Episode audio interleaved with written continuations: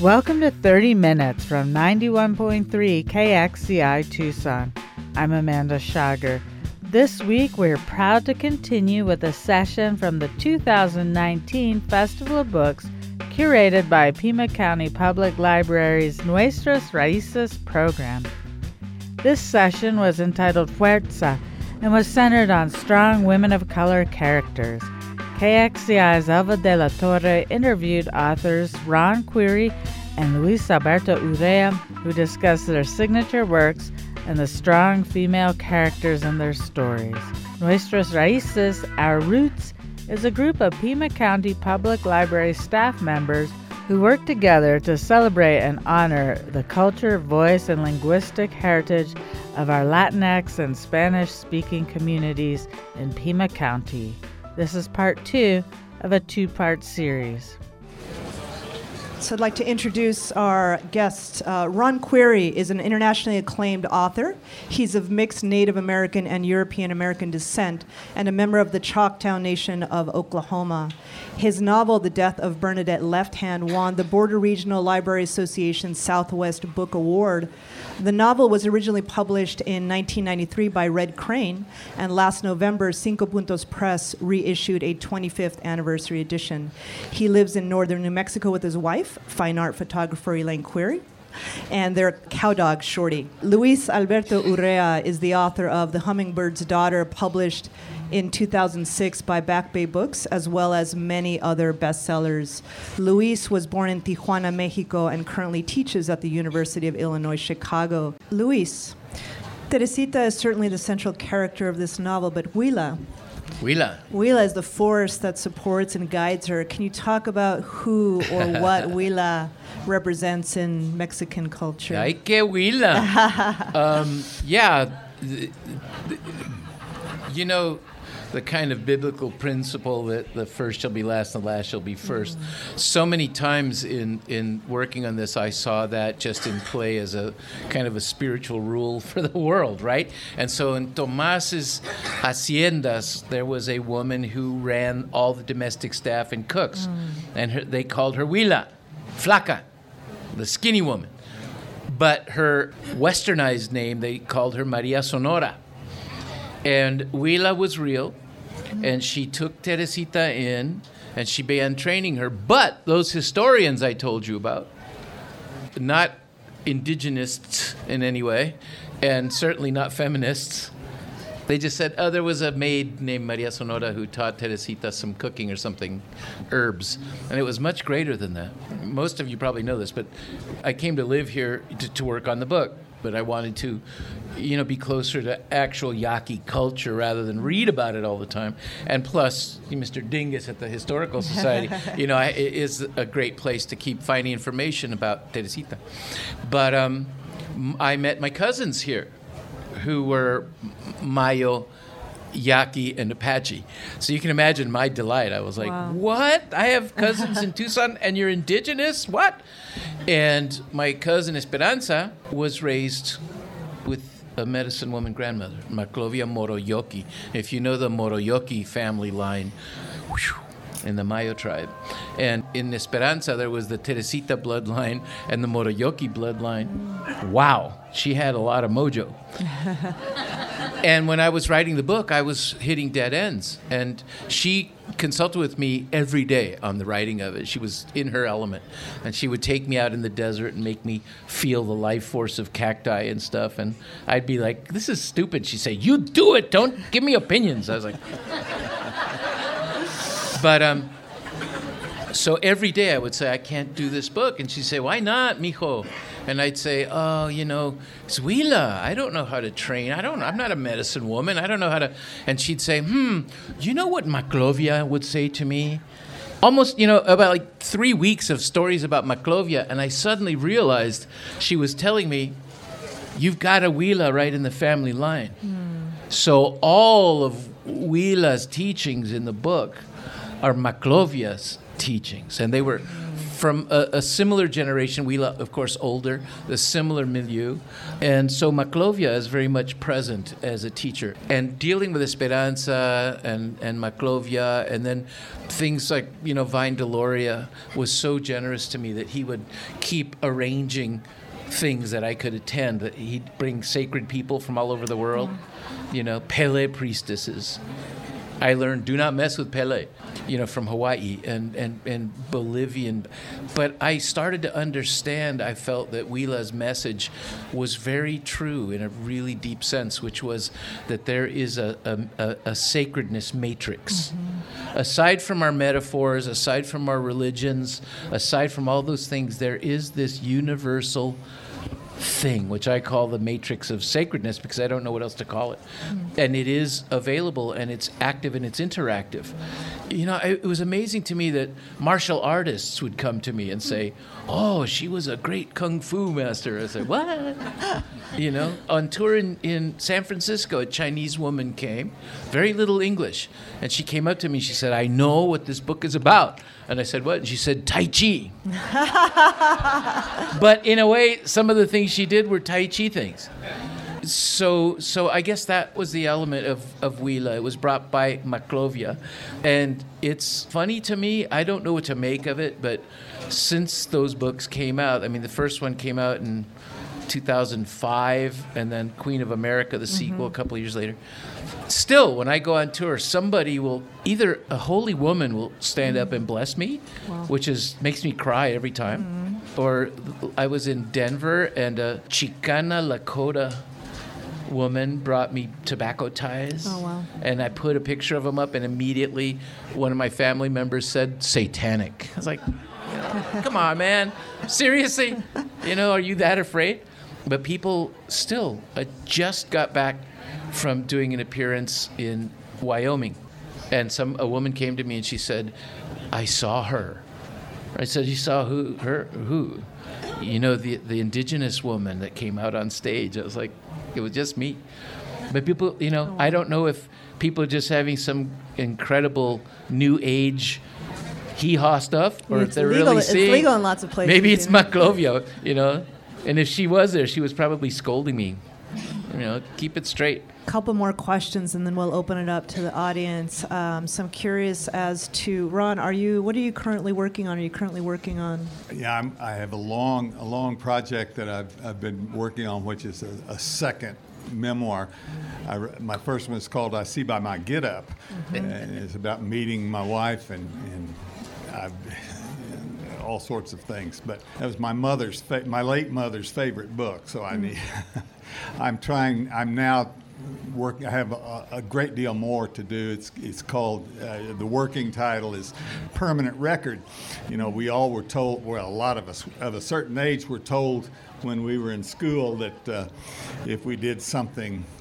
It would go on our permanent record, and uh, I, I, I, I, I didn't doubt that at all. I always assumed that permanent records were kept, you know, they were kept in those green file cabinets in the principal's office and everything. And, and anything, and, it- and if, and if, when you went later on in life to buy a car or get a job or something, someone could, could, could uh, look at your permanent record and, and not, not let you do it. then I didn't know what happened to them later, and then I, I somehow imagined that they were all in some large hollowed out mountain up near in Colorado somewhere where they're kept. But, but I've never seen my permanent record. Uh, but I've decided to, to write and tell, tell everything I know and, and not hold anything back. And, and uh, I'm not changing any names. So, Uh oh. so be careful uh, what you what you tell me. But that's what I'm wor- working on now. Is this, I've got a couple of ideas for, for novels in my mind as well, but I, ne- I need to finish this memoir first, and I think it's about done. So. Luis, I know you've got something that you're working on. Always working on something. You know, it's interesting. I was raised knowing Mexicanos, and all of my relatives were Mexican because my mom, even though she was from New York, and was a socialite. When she married my dad and found herself on a dirt street in Tijuana instead of a hacienda somewhere, I think she never got over it. And she isolated herself from her entire family. Hmm. So I never knew any of my white relatives, ever. And I realized that I have been spending my whole writing life defending my Mexican family hmm. and my border and la gente Yeah. and don't build a wall, all that stuff. I realized it was time to honor my mother as well. And so uh, I, uh, my wife tells me, stop talking about this book. Somebody's going to steal it. But I'm working on a on a World War II epic. I've told you this last year, but it's based on my mother's combat experiences Oh, wow. in World War II. She was in the most forward group of women in combat in World War II. She and her two partners in a two and a half ton truck. It's just an insane story, and it's about things nobody knows about anymore. And there's only one of these women left alive. Hmm. And the weird thing is, it turned out that she was my mom's truck driver and best friend. Oh, wow. And she's 102 now. Oh, I know. gosh. And you know, she you would love her. I wish she could travel because I'd like to. You have to give her a Manhattan first, but once she's she's so amazing. Um, but that's that's the next project. That sounds great. We'll, we'll look forward to both of those. Um, so we have a few minutes uh, for questions from the audience. I see a hand quickly in the back. Luis, how did your father and mother meet? My mom came back from World War II and uh, had a hard time at re-entering New York society. So, like many of the women coming back, she had she had PTSD. I'm pretty sure, but um, she went to San Francisco. Everything goes in San Francisco, and uh, she actually was a bit of a bohemian. She lived in a houseboat in Sausalito, and she worked for I Magnin department store, the Shishi, and she was a jewelry buyer. If you knew my mother, you'd know that she would like a nice ring on her hand, which she displayed constantly as she talked. My father was on the presidential staff of Mexico, and uh, the, he was sent to San Francisco with a group of senators and generals, and the consulate threw a party. It was probably 1948, 49. And uh, being a different culture than today, you don't get away with it now, but the Mexican consul called I Magnin's and said, We need beautiful American women to dance with the generales. And the manager of the store just went to the jewelry department and said, Ladies, we're going to go meet Mexicans. Let's go. and my dad was a very charming character, and uh, he looked a little bit like Errol Flynn you know my, my I've, I've, I've told this here before but my his mom's my grandma her maiden name was guadalupe murray. So we really are pretty much irish people mexicans. Um, and he charmed my mom and they danced and b- before you know it they got married in city hall.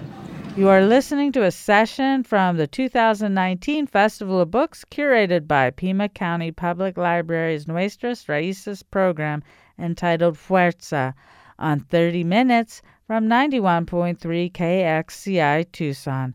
Eva de la Torre is interviewing authors Ron Querry and Luis Alberto Urrea. Question, yes. Okay, I, I will repeat the, qu- uh, the question. If Ron has gotten pushback uh, being a lighter skinned Native uh, American writing about other cultures, Native American cultures that he's not formally a part of. Yeah, I, I, I- have to tell you that I all my life until until uh, uh, Bernadette was about to come out, I've never I ne- never said to people I'm I'm I'm an Indian or anything like that. Never did because I'd never thought of myself that way. The publisher at Red Crane Books wanted so much. Uh, something, you know, and, and he said, you know, I worry about that you're not an Indian, you're writing about this, and, and I said, well, actually, I'm a member of the Choctaw Nation of Oklahoma. I have my membership card. The the the the, uh, the Bureau of Indian Affairs and the Department of the Interior both recognize me as one that the chief and the tribal council do. Uh, these hearing aids I was putting. I was putting batteries in just before this started. The Choctaws bought those for me. I mean, that they're five thousand dollars. You know, I can't afford them. I'm a writer, but I, I, thought it was interesting that you ta- that you mentioned she mentioned Thomas King, who lives in he's Cherokee, uh, mixed blood Cherokee. He lives in uh, in Canada. He teaches up there. Uh, he he did a poem which I wish you would Google and and and watch him do because there's a, on YouTube or something you can see it. But it's called uh, "Not the Indian You Had in Mind." Mm and and I think he's always had that, uh, probably a little bit. And it's a wonderful, a wonderful thing to watch. And he says, "I'm not the Indian you had in mind. No, I'm that other kind." And he goes and, and talks about this and that. And I, I haven't had too much. Uh, usually, usually it's from some. Uh, when I when I did have a little bit of something, it would be somebody uh, blue eyed, blonde haired girl in the audience who would say, Well, uh, you know, you talk about alcoholism and, uh, and strong, strong drink in Bernadette and, in Gallup, New Mexico. And, and she said, That's stereotypical. And that's just a stereotype. And I say to her, I said, Have you ever been to Gallup, New Mexico? And uh, I have many, many times. In fact, I've written a, a, lot of my writing was done when I stayed in the El Rancho Hotel in Gallup, New Mexico. And I would uh, wake up early in the morning and see the, see the Indians, uh, the Navajos mostly, who had just been let out of the world's largest drunk tank coming down. And, and it's, it's, uh, it's sad. It's a sad uh, state of affairs, but it is fact. If I, if I mention it in my novel, it's, it's not that I'm you know, trying to promote a stereotype. That's just truth. I try to tell the truth in these in these things, and uh, I'm not concerned about it at all. You know, I'm not the Indian you had in mind, and I understand that, and that's fine. All right, another question. Yes. So, what major challenges did you face writing about Teresita as a female character? Every word. it's a 500 um, page book. yeah, well, if you put both of them together, they wouldn't let yeah, me do it true. all, the whole story in one go because it would be longer than The Stand by Stephen King. um, you know, I, I was so eager for people to know the story, but I didn't want to do it because I felt it was wrong for me to do it. And I don't know if you know Linda Hogan. She's a Chickasaw yeah. writer and poet and a, a, brilliant, brilliant. So I went to do my graduate work in Boulder, Colorado. Like I said, I wanted to study with her, and I wanted to be around Vine Deloria, who had been sort of coaching me via mail. And I went to see her. And she was the first person I told the whole story to. I said, you know, I need to talk to you. Two hours we talked I told her the entire story of Teresita. And at the end of it, she said, Wow, that's amazing. Do it. And I said, Well, I was wondering if you'd do something for me. And she said, What? And I said, Do you want to write it? and she said, Why would I write it? And I said, Well, it's a woman's story. She said, She's your woman. It's your responsibility. Her blood is in your body, so figure it out. I was like, Well, I said, you know, it's an indigenous story. I'm not indigenous. She was, but I'm not. And she said, well, what's your problem with telling that story? And I said, because, you know, the Western mind. I, I, and she, with this hand gesture, she said, honey, the Western mind is a fever. It will pass.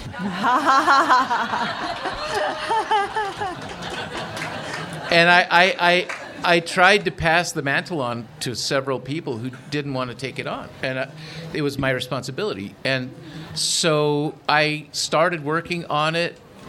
And like I said, um, Vine especially sort of opened the doorway to a lot of sacred practitioners of all kinds of traditions. And then, you know, a lot of indigenous friends from different Indian nations and then you know my family involved directly in Teresita's life and workings, and it just seemed to me over and over that I kept getting signals to go ahead, to go ahead, to do it, to do it, and I will say that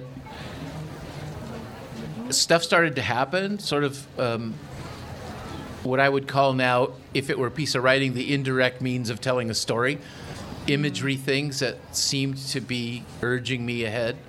Um, so I did, but I never knew if I would publish it or not. And uh, I was really, as I was worried about this panel, I thought, you don't need a couple of guys mansplaining women to you, do you? um, but uh, it, it, it felt right to me. And I, I relied on my teachers a lot and on my kind of family and uh, fellow writer critics a lot on what to do. And I realized that the ultimate feeling for me was you know, I, I know a lot of guys who write stuff about women, and they're very much like, I write about women. And I always tell them, you know, write about people, human beings. Don't don't say, oh, I get a special medal because I write about women. But you know, to me, Teresita was a person facing challenges that were so complex, some of which I knew, but some of them I had no idea about. So I just wanted to be honorable to her I felt like I was in contact with her, as goofy as that sounds, and uh, I felt at the end of the day, it it I was okay with it, and um, you know I've been so moved by the response since it came out, and uh, it started going out around the world and things, and it, it it touches me a lot. You know, it touches me. It's in languages I can't read, but that it meant something in China or in Israel. And I think, who knows what the Hebrew version first says. I have no idea.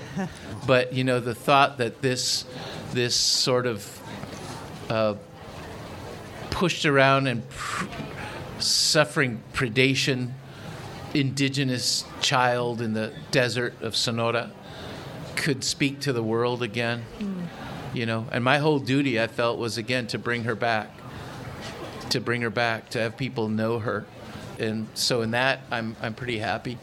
Um, so, it, but it was very challenging, and I, I, Cindy can tell you, I, I, I sweat a lot and I cried a lot, and uh, sometimes my entire, my entire novel would disappear for no reason off the computer. I know. I thought, okay, Huila, I'll start again. but finally, one got through, and I thought, okay, it's okay but yeah, it's it's a big responsibility. But I felt a great responsibility to the Yaqui people and to indigenous people, and you know, I had to learn the history of my family. I had a responsibility to the Urrea people, and you know, to the to the border and to the Mexican Revolution. There was a lot of stuff, and uh, once I felt so connected to her. I honestly felt like I was telling the story of my of my cousin or my aunt, somebody I knew intimately well, and uh, I just tried not to be condescending ever. Mm. Right. You know, along the, along the same lines, I think when I, when I, when I, I began writing Bernadette, and I needed someone to tell a story, and her uh, her younger sister could tell could uh, talk to, talked about what they did and what what they liked and that sort of thing. And she was not particular. Gracie is not a sophisticated woman. She's barely 16 years old. Uh, she uh, she just tells things as she sees them and, and, knows about, and that was important to me. I I love women's voices. I like women's voices better than I like men's. I like women better than I like men, for the most part, and I don't mean that in any bad way. But my friends have been. I was raised by women, me too, and, and it just seemed natural to me. As a matter of fact, after Bernadette came out, I had a telephone call from some newspaper. I can't remember what it was now or magazine, and they wanted to interview me on the telephone uh, a little bit for a review. And, and the, the lady said, uh, she said, You wrote most of this book in, in women's voices, and I wonder how you came to do that. And I think I told her at the time, if not, I said to my wife when it was over, I said, You know, it hadn't occurred to me that I had. Uh, and uh, it just, it just, these were the voices that, that we, that, that I used and that came to me for it. And, and uh, Luis talks about his wife is an editor and first sees these things. Uh, I believe I, the sounds of words are so important to me, the sounds of them. I tell people that I'm one of the few people I know, anyway, that my lips move while I type. uh, not when I read, but when I type. And I have to hear it. I have to, I have to hear those words and hear those sentences and hear the way that the Navajo people, for example, mm. talk, drop those G's, and they, they wouldn't say things in the same way. And I, I, I don't want you as the reader to find that, uh, you know, tiring, but I want to do it enough that you understand that that's the way that they talk. This book has been translated into German and French, and the German translator, when I met him, he said, "Oh, I, you, you only made. I only found one mistake that you made." And I said, "This was in Berlin. I, he was smoking his cigarette backwards, you know, or however they they do it, it because it was in fact in East Berlin." And, Wow. and he said, I only found one mistake. And I said, Well, what was that? He said, Well, in one place you have a, uh, an old Navajo man talking about his wife, and he he talks about his wife, he did this, or his wife, he did that. And I said, Well, that's, that's, that's a very typical sort of a thing. And, and he said, Oh, then that's my first mistake, he said, because I think he had changed it something in the, in the thing. And I, ne- I never know. I'm always, I'm always sort of frightened about the, the, the, the, uh, tran- the uh, foreign editions because I, I have, I remember once uh, reading a part of, uh, of Bernadette in France in front of a group of people who uh, uh, I think a lot of them spoke English, and, and I read a portion, and and uh, somebody said, well, you know, that's not what it says in French, and so I don't know, you know. And, and I, I, I worry that, that the wrong person killed somebody or something. You see, We're going to close out, yeah. All right. Well, uh, we're going to go ahead and close out this wonderful uh, Fuerza uh, session. Uh, Ron Querry, Luis Alberto Urrea, thank you. You've been listening to a session from the 2019 Festival of Books curated by Pima County Public Library's Nuestras Raíces program entitled Fuerza on 30 Minutes from 91.3 KXCI Tucson. Ava de la Torre interviewed authors Ron Querry and Luis Alberto Urrea. Thank you for listening. I'm Amanda Schager. This has been part two of a two part series. You can find this and all recent episodes of 30 Minutes on the 30 Minutes program page at kxci.org.